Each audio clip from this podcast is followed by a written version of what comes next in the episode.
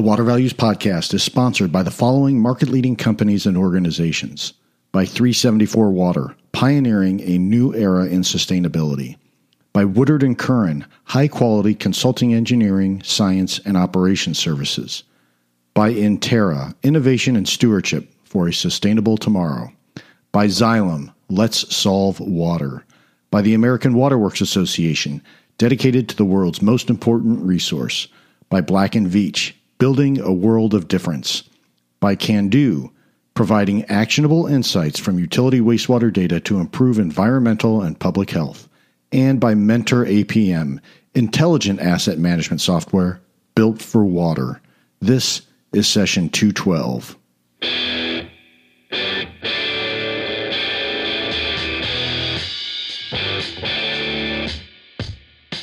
Welcome to the Water Values Podcast. This is the podcast dedicated to water utilities, resources, treatment, reuse, and all things water. Now, here's your host, Dave McGimsey.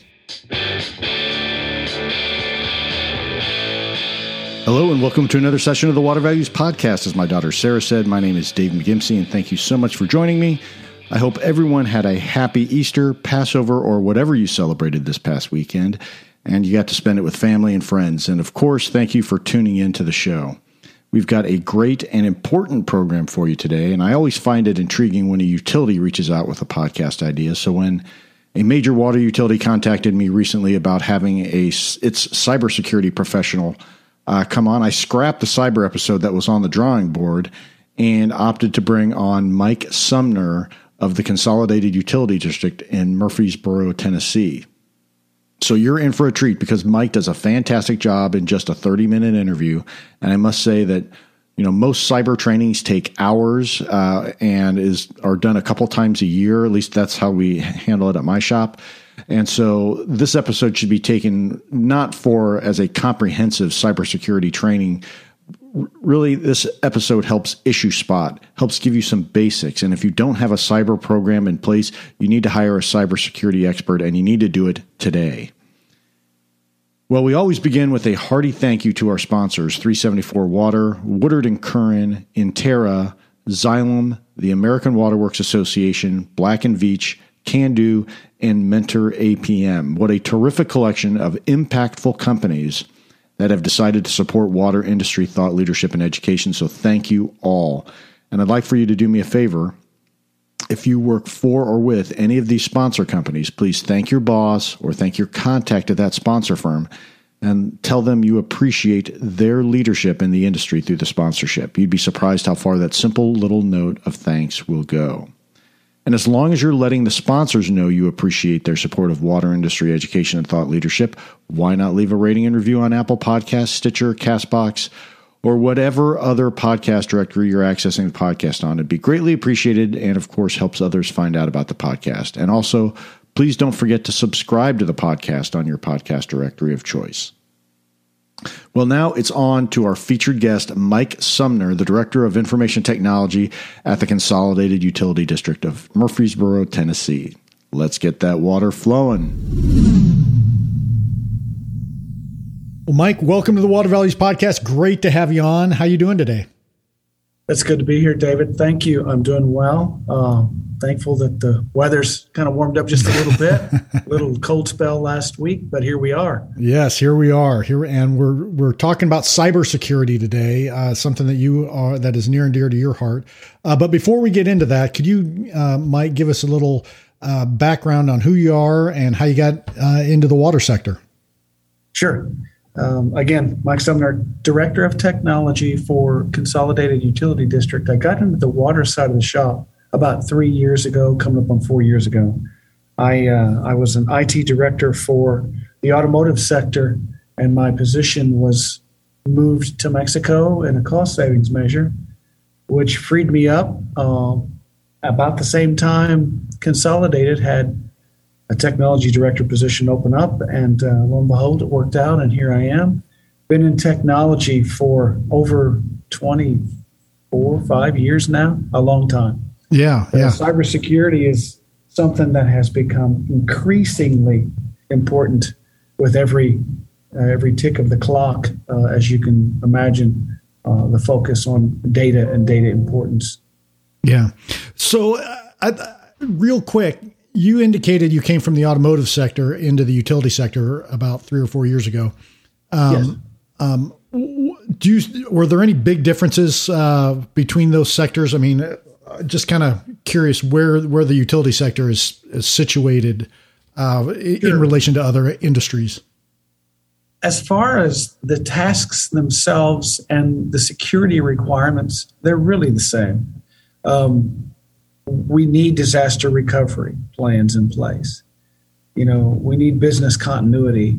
We've got to be able to serve our customers with quality data and data that's secure. Those are really all the same.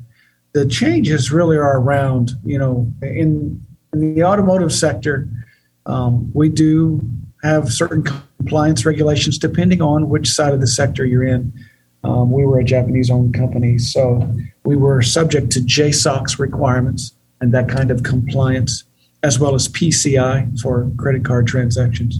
And here in the water sector, um, being you know really owned by the customers per se, um, we're not subject to JSOX compliance. We do have a handful of audits every year that happen, um, and you know we have to make sure that we're compliant to those but it's it's not like it's uh, a, a SOX compliance. We are definitely uh, under the PCI compliance as it relates to credit card and credit card information for our customers.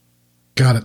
Uh, so let's let's talk about you know big picture cybersecurity. You know, people, it's it's that term is thrown around all the time. Uh, can you kind of boil it down into to what cybersecurity means for the utility sector?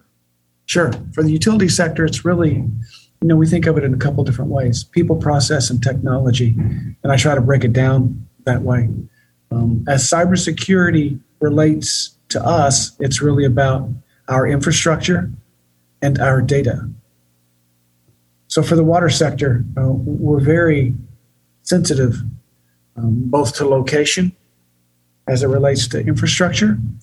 Uh, say, for example, you know, we've got a water treatment plant here in the county. Uh, you know, we have to think about things like what if someone were to physically try and you know impact water quality with some sort of a you know an event. Um, so physical security enters into cybersecurity at that point. Um, and then you think about the data. Um, the data that we are entrusted with is something that you know we take the importance of that very personally. Um, that's why we think about layers of security, you know, encrypting the data at rest, encrypting the data in motion, making sure that, you know, there's layers of firewall protection to protect consumer data. You know, I, we thankfully, you know, with as part of the PCI compliance as, as it relates to cybersecurity, we don't keep any credit card information or customer credit card information on site. We can, uh, you know, that's that's outside of compliance. But uh, we use a credit card processing firm, and they are held to those strict levels of security uh, for PCI. So, you know, we, we think about anything from customer address data. We think about, you know, uh, banking information that may come and go through here and making sure that, you know, if we do use uh, a web enabled solution like Office 365 that that security that that solution is secure and um, that solution isn't something that is easy to get into. So cybersecurity gets all the way down to when you think about email, you know, would be I guess 90% is the stat right now. 90% of all cybersecurity events happen because they started in someone's email. Someone gets some sort of a spear phishing attempt and uh, you know some sort of an email trying to get your data trying to get your password you click on a url and bam you're there so we try to as it relates to the water sector we try to think about cybersecurity in layers from the outside in and make sure that there's gates and levels of protection all the way through up to and including you know password policies here in, at, at CUD. When I first came here, there really wasn't much going on as it relates to that. So we implemented a complex and a length of password policy. And uh, we have found, according to the current 2022 hacker brute force attacks, if your password is six characters or less, it doesn't matter if you have numbers and lowercase and uppercase. If it's six characters or less, it can instantly be hacked. If your password is eight characters or less, and it doesn't it does contain numbers and uppercase and lowercase and symbols, it's still 39 minutes. But once you get to 12 characters and beyond, all the way up to 18 characters, um, that's that's really what we've tried to do here. Is you know we go all the way down to the bottom level with pass phrases instead of pass words. For example, you come up with a phrase, you know, my dog has fleas, um, and then insert special characters, uppercase, lowercase. Now you're talking 438 trillion years to try to crack that password. Well, you've you've explained at least a little for me why my firm went to the minimum twelve uh, character passwords. So, um, yeah, so twelve. It's funny. Eleven characters. It takes thirty four years, but when you get to twelve characters, it's three thousand years. that's that's crazy. Um, so uh, another reason that cybersecurity is so prevalent, or you know, so top of mind right now, uh, beyond some of the events that have occurred over the last two years, is the Ukraine war and everyone has heard that you know cyber attacks are going to intensify. Have you seen any uh, increased cyber uh, attack activity, or, or, how are you how are you monitoring that type of stuff? Well, you know, that's a great question. As a matter of fact, um, there are several um, sites and metrics KPIs that I'm watching as as part of my daily job. Um, one site, I think I even sent it to you. Uh, Kaspersky has been in the cybersecurity industry. I mean, they're they're one of the originals that helped create malware protection, and they have a a cyber threat real time map, and it literally is a 3D view of the globe, and they can track various types of goodness. I think there's nine different types of cybersecurity threats that they're they're tracking. Anything from ransomware um, goodness, they track antivirus protection, intrusion detection. They track different vulnerabilities for scans. Say, for example, someone's trying to scan. So, watching that map has been really intriguing. I've been watching it for several months now, and it was pretty quiet. Um, you come around, you know, November, it wasn't wasn't too loud, but with this 3D uh, illustration, this map that spins in front of you, they show you the detected cybersecurity attempts in those various nine types of attempts. And I will say, since just before the Ukraine invasion, that map has lit up. Uh, certainly, the U.S. is now the third most attacked country from a cybersecurity perspective. Russia's number one, Germany's number two. And all this because we try to use tools like this, this cyber threat real time map to, to make sure, you know, we understand what's coming our way, much less the layers of security that we have to employ. Yeah. So, uh, talk let, let's walk through some of some of the types of cyber attacks that utilities might experience. I mean, you mentioned spear phishing earlier, uh, sure. which is different than phishing. So, can you kind of just walk through the, the various types of attacks? Sure. Um, largely, like I said, 90%, according to statistics from um, organizations rooted in cybersecurity, 90% of, of the successful malware attacks come from email. So we really try to focus. Let's we'll, we'll talk a little bit about email here.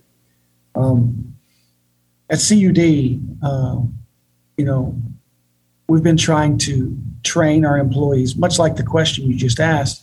You know, what is it? What is phishing? What is malware? What is spear phishing? What, are, I mean, what do they really want? Well, number one, they want your data, whether it's personal data, business data, or financial data. That's the gold mine that that these hackers are after. You know, we ask ourselves questions like, you know, what different types of cybersecurity threats are out there? Well, number one, malware is a very wide definition. It's essentially just software designed to cause some sort of disruption. And in today's world, back in the day, you know, we'd have antivirus software, and that's where Kaspersky came into the scene way back in the day. And you've heard of companies like McAfee and Norton. Yep. But uh, nowadays, it's it's not so much antivirus that we're concerned about. It's the malware, some sort of an application designed to cause a disruption of some sort getting into your system. And most often, uh, malware will then be tied to something called ransomware. You've heard of a lot of different events. In, the, in recent, I'd say in the last year, year and a half, where various organizations and government institutions have had some sort of an email come through. A user or a team member inside that organization clicks on it thinking it's it's justifiable information, we can check it out, and it ends up installing something on that person's computer and the person's computer gets locked. There's a machine, there's a message that comes across the, the screen. It says, you know, you're you now have been hacked um, we demand a certain amount of cryptocurrency to be sent to this this Bitcoin wallet or whatever wallet, and that's ransomware. It got in through malware, which came in through your email, which essentially that's spear phishing, right? Phishing with the PH is essentially someone trying to send something into your email that looks legit. Specifically, spear phishing does look legit. They're phishing could come from any email or any even nowadays you see it on your phones you'll get text messages from something that looks legit but it's not and it's really an attempt to grab your data so spear phishing is making it look like it come from your boss if you look at the email at first it has your boss's name but if you look closer at that from email you might see your boss's name him or her but the email itself is not quite the same that's spear phishing so that's really what we focus on here at CUD. If I can stop that 90%, we use tools and layers of security to stop the other 10 to 20. But um, that's really how things get started. Yeah, I, I know that our cyber guys kind of say that the um, that our best line of defense is us, our you know our our employees, because Absolutely. we're the ones who are kind of opening the door and inviting them in if we're not careful. This is correct. Um, so there was a widely publicized uh, hack of a Florida water utility uh, a couple years ago. Can you talk sure. about about that um, yeah. that event and kind of what what the ut- water utility industry has learned since then? Yeah, sure. Let's talk about it. So it was really awesome timing wise. I mean, here we were in February of 2021. All eyes were on Tampa Bay um, we were excited about the Super Bowl. At this point, it was Tampa Bay Bucks going to play the Kansas City Chiefs, and I mean that's that was all the buzz, right? We were excited about seeing what would happen. Is uh, you know is old school Tom Brady going to get another ring? Uh, you know, is is the new Mahomes going to be able to upset this guy? Bowl 55 was really all the buzz, and it it turns out it didn't matter about the Chiefs being 16 and two and the Bucks being 14 and five what mattered was two days before in Oldsmar, Florida. Um, that's about 17 miles from the stadium. Now you can imagine what would have happened if the event I'm getting ready to talk about was successful and the impact it would have had on hundreds of thousands of people in that Tampa Bay Super Bowl arena area. But Oldsmar serves about only 15,000 people at that time, normally. You can imagine that it swells, but uh, you know, a Super Bowl event. It's a pretty small utility. I mean, they've got a low number of employees. Um, specifically, Oldsmar was targeted because it was a small water treatment plant, like a lot of us, right? Well, attacker had gained access to something called their SCADA system. In the technology world, within the the water sector, you've got IT and OT. IT specifically, as you can think of is often like you know, in the office, in the administration, information technology. Um, OT, think of like, let's just call it operational technology out in the field. So all the technology required to make the valves and and the radio frequencies communicate and talk, and you know, you go all the way out to your tanks. Think of all that type of technology as OT. And so an attacker had gained access to the SCADA system, which is the control system at the water treatment plant. And uh, if they did this remotely through something called TeamViewer, which is an application many support technology organizations use.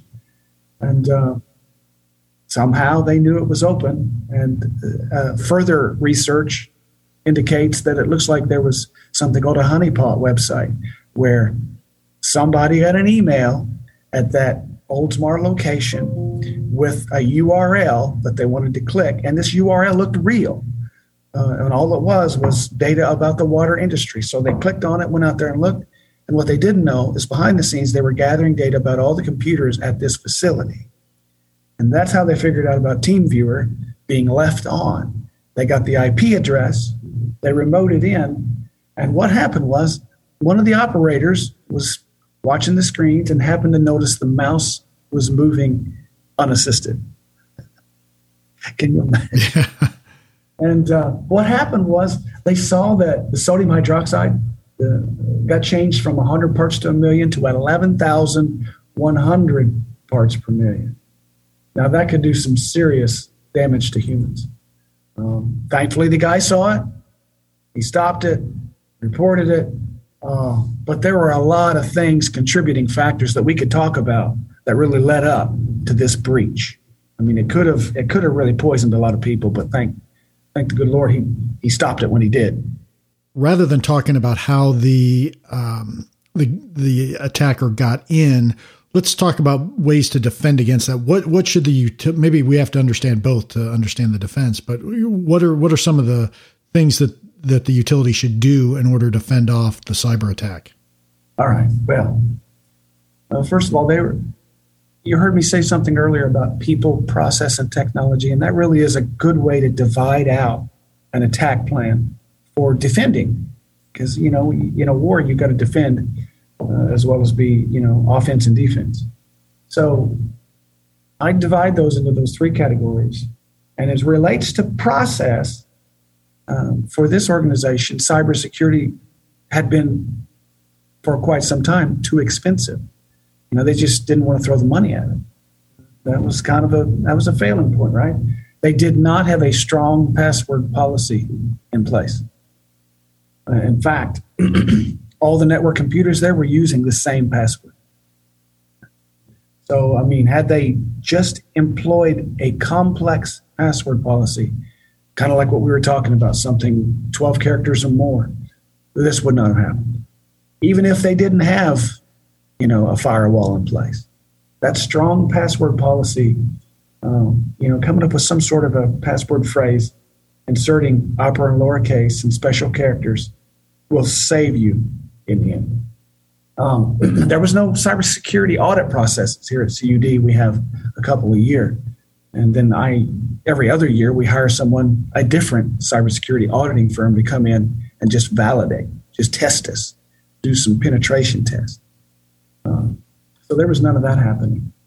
Um, they didn't have something called a virtual private network. Normally, for remote access into your work, you have to get on the VPN, that virtual private network. That's software that's installed on your local laptop and on your work's network. And when that happens, that encrypts and secures your data transmission. That was not in place. They had no firewall. Um, so I, have just listed about six different things, not even counting the fact that TeamViewer, a remote access application, was left up. So there's seven items, you know, strong password, have a firewall, have a VPN in place, don't use the same password across all computers. Uh, don't leave remote access applications like TeamViewer running.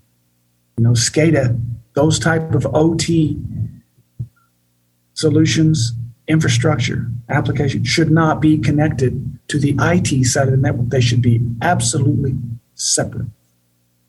That would have, you know, taking those steps would have ensured a non-event. Yeah.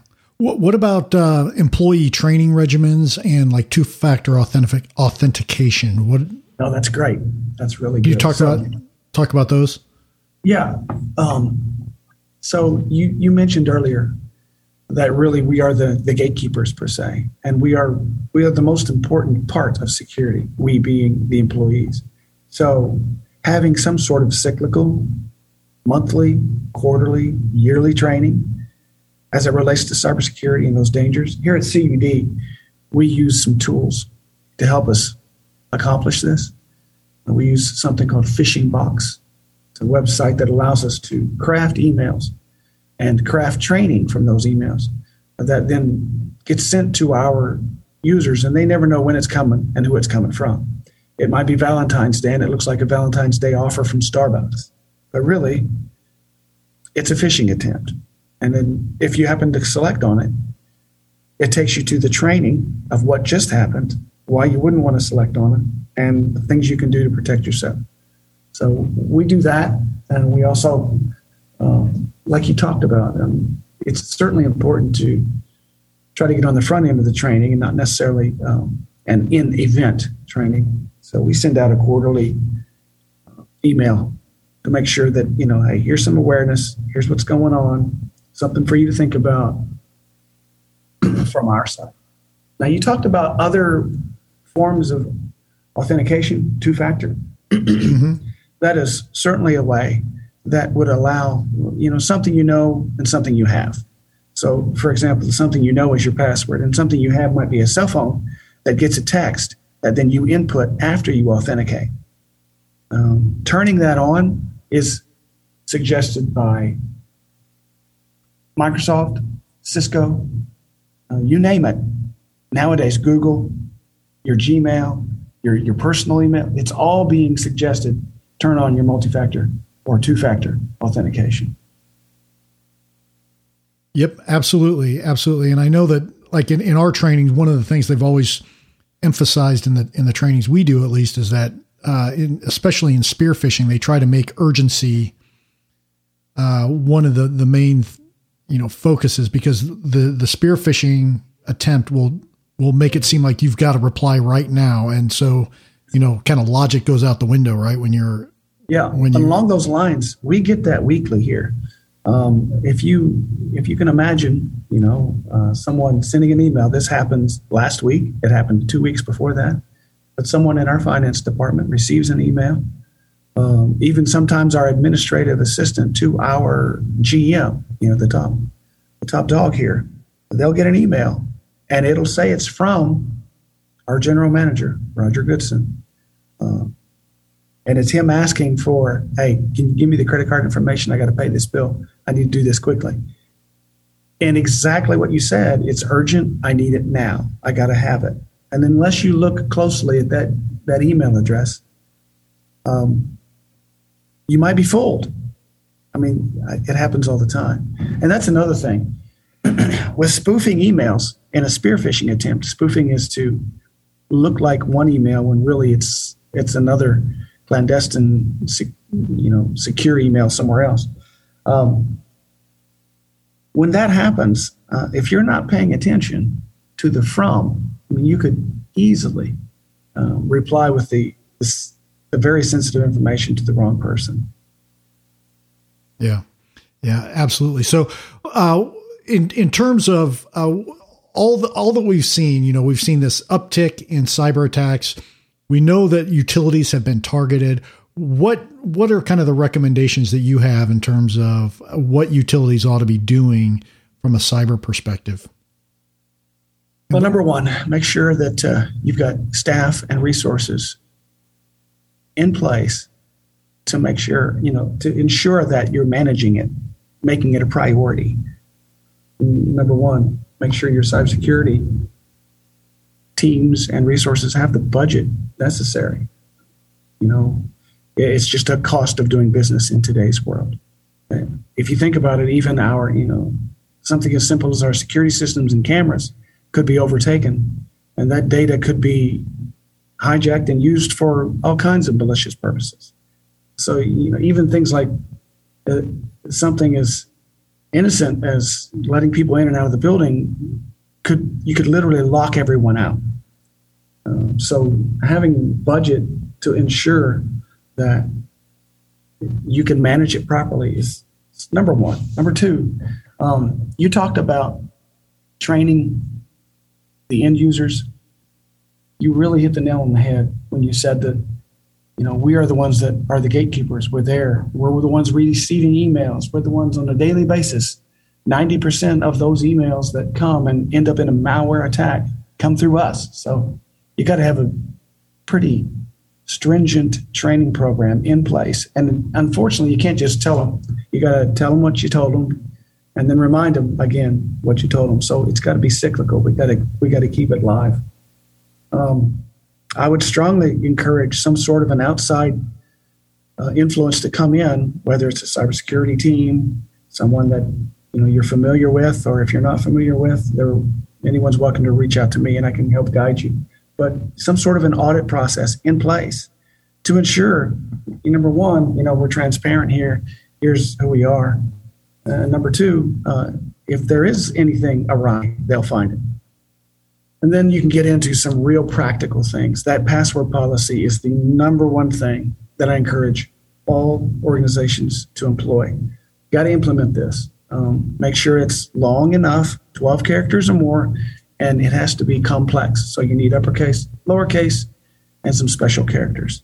That really saves you uh, any issues. For example, um, you know, we talked about earlier. You talked about the cyber threats that are happening constantly, specifically, you know, since the Ukraine invasion, um, and how it relates to the water industry. At CUD, on a monthly basis, whether it's programmatic or if it's some person out there, we have our firewall and our intrusion detection and prevention systems monitor. And we get around 10 to 12,000 attack attempts every month. Wow. Yeah. That number's talking, incredible. Yeah. We're talking, you know, between 150,000 and 200,000 attempts per year for a small utility in Middle Tennessee. Um, so that tells me a lot of things. They're always looking. If you if you were to put a honeypot outside of your, and we did that. We did test. We took a laptop and we took it from out behind the IP, IDS, IPS, and firewall, and it literally didn't take but a day or two, and it was it was full of attempts to try to hack and attack. But if if you've got the strong password policy in place, that helps. But you also have to the, have to have the infrastructure um, you got to have good firewalls in place. Those are devices designed to keep the bad guys out.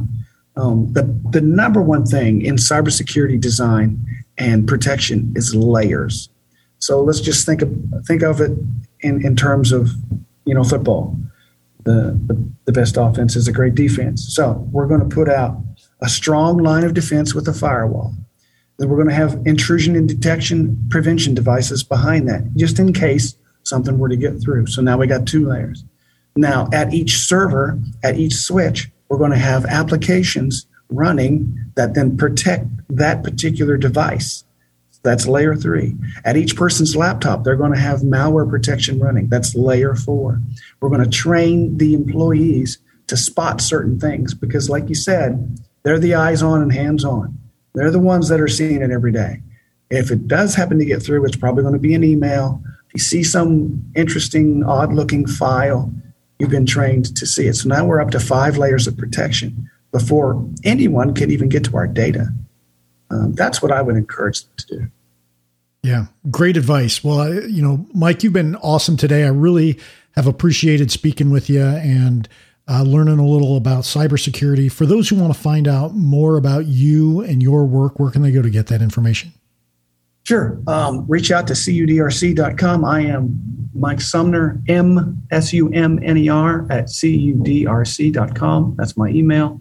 You can give me a call, um, call the main number here at CUD, um, and they can then direct you to my office phone. Um, I'd be glad to help. You know, we're all in this together. Uh, one industry gets hit, one person in the water, stream, water industry gets hit. I mean, it's unfortunate. Um, so, you know, if we can keep each other strong, um, secure, protected, you know, I'd like to do my part. Awesome. Great message. Uh, thank you so much, Mike, and we'll talk to you soon. Great. Thank you. Great interview by Mike sharing some cybersecurity basics, and I really liked his contextual explanation of the Oldsmar, Florida cyber attack during Super Bowl week. Uh, great insights from Mike there. Well, I'd love to know what you thought about the interview. Please check out the show notes for this page. You can just go Google the Water Values podcast. That takes you to the, our landing page on Bluefield Research's website. Again, as I say every time we release an episode, the Water Values LLC and Bluefield Research are not affiliates. We just have a joint marketing arrangement. And as part of that, Bluefield Research is kind enough to provide us a home on the web. So thanks to the Bluefield folks uh, for giving us a home on the web. You can also tweet about the podcast using the hashtag water values and tweet at me using my handle at DTM1993. You can email me at david.mcgimpsey at dentons.com and you can sign up for the newsletter on the landing page on our home on the web as well. Thank you for tuning in, and I hope you make it a great day. Plus, I want to give a huge thank you again to our sponsors. Sponsors of the Water Values podcast include 374 Water, Woodard and Curran, Intera, Xylem, the American Waterworks Association, Black and Veatch, Kando, and Mentor APM. This show would not be possible without those great companies and industry leaders, so thank you. And again, thank you for your support and for listening. I can't tell you how good it feels to be a part of the water industry with such great and caring and dedicated participants. And I get to, I feel privileged that I get to work with each and every one of you uh, and interact with folks uh, on a daily basis. Well, in closing, please remember to keep the core message of the Water Values podcast in mind as you go about your daily business. Water is our most valuable resource so please join me by going out into the world and acting like it.